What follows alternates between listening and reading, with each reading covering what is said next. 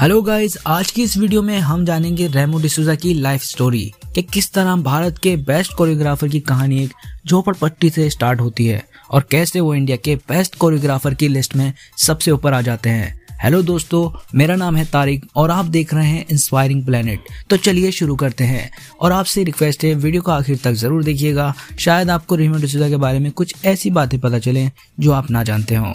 तो शुरुआत करते हैं इनके नाम से। इनका रियल नेम है रमेश गोपी।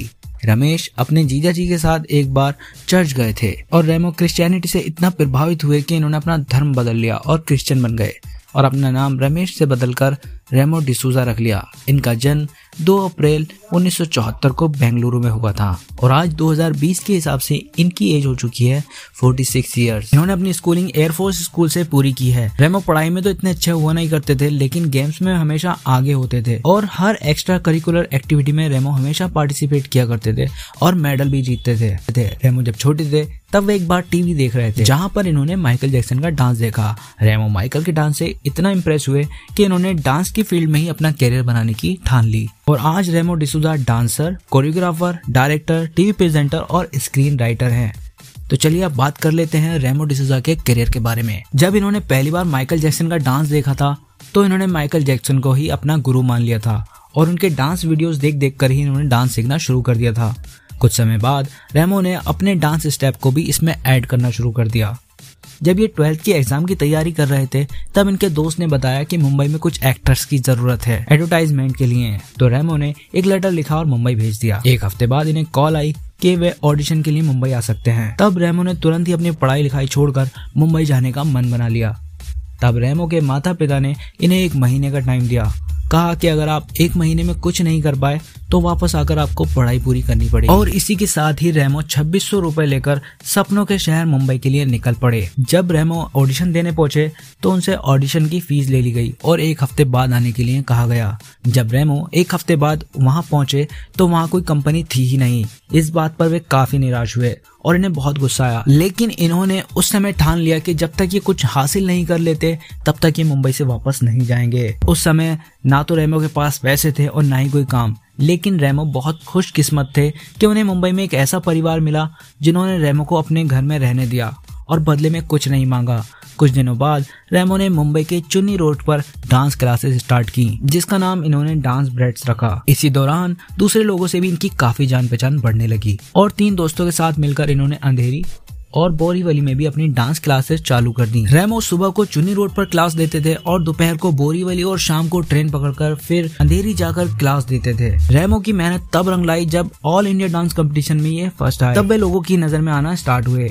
इसके बाद 1995 में बॉलीवुड की फ़िल्म रंगीला की शूटिंग चल रही थी, जिसमें डायरेक्टर को नए चेहरे की तलाश थी और ऑडिशन में इनका और इनके दोस्त का सिलेक्शन हो गया था। लेकिन इनका इतना टैलेंटेड होने के बाद उन्हें बाद में सांवले रंग के कारण रिजेक्ट कर दिया गया था। रिजेक्ट होने के कुछ ही दिनों बाद रेमो को फिर से इस फ़िल्म के लिए बुला लिया गया।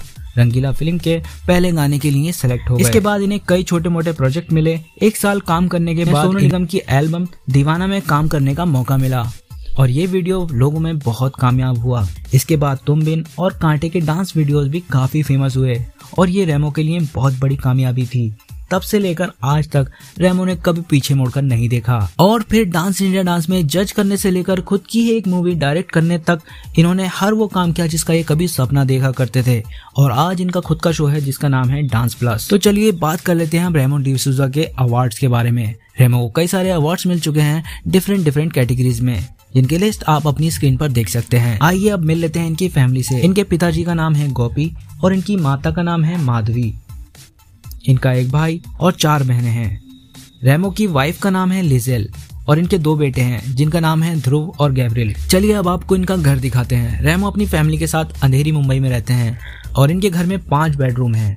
एक डांसिंग हॉल, गार्डन और स्विमिंग पूल जैसी सारी सुविधाएँ मौजूद हैं। इनके घर में सिक्योरिटी का भी बहुत खास ख्याल रखा गया है और इन फ़ोटोज़ और वीडियोज़ में आप इनके घर की कुछ झलक देख सकते हैं। तो चलिए बात कर लेते हैं अब रेमो डिसूजा की इनकम के बारे में। रेमो एक सॉन्ग को कोरियोग्राफ करने के लिए आठ से दस लाख रुपए तक चार्ज करते हैं। इसके अलावा रेमो टीवी पर तीन लाख रुपए पर एपिसोड चार्ज करते हैं। वो कुछ ब्रांड को भी एंडोस करते हैं, जिनसे इनकी काफ़ी अच्छी इनकम हो जाती है। बात करें इनके नेटवर्थ की तो 2020 के हिसाब से रेमो डिसूजा की नेटवर्थ है नब्बे करोड़ रुपए। चलिए बात कर लेते हैं इनके कार कलेक्शन के बारे में। तो इनके पास एक रेंज रोवर इवोक कार है, जिसकी प्राइस है साठ लाख रुपए। इनके पास एक मर्सिडीज बेंस कार है, जिसकी प्राइस है सत्तर लाख रुपए। इनके पास एक Range Rover L W B car है, जिसकी प्राइस है दो करोड़ रुपए। इसके अलावा इनके पास एक मिनी कूपर कंट्रीमैन कार है, जिसकी प्राइस है बयालीस लाख रुपए। तो दोस्तों, ये थी रेमो डिसोजा की life style video I hope आपको ये वीडियो इन्फॉर्मेटिव लगी होगी। अगर आपको वीडियो अच्छी लगी तो वीडियो कर दीजिए लाइक और कमेंट करके हमें बताओ कि नेक्स्ट वीडियो आप किस सेलिब्रिटी पर देखना चाहते हैं।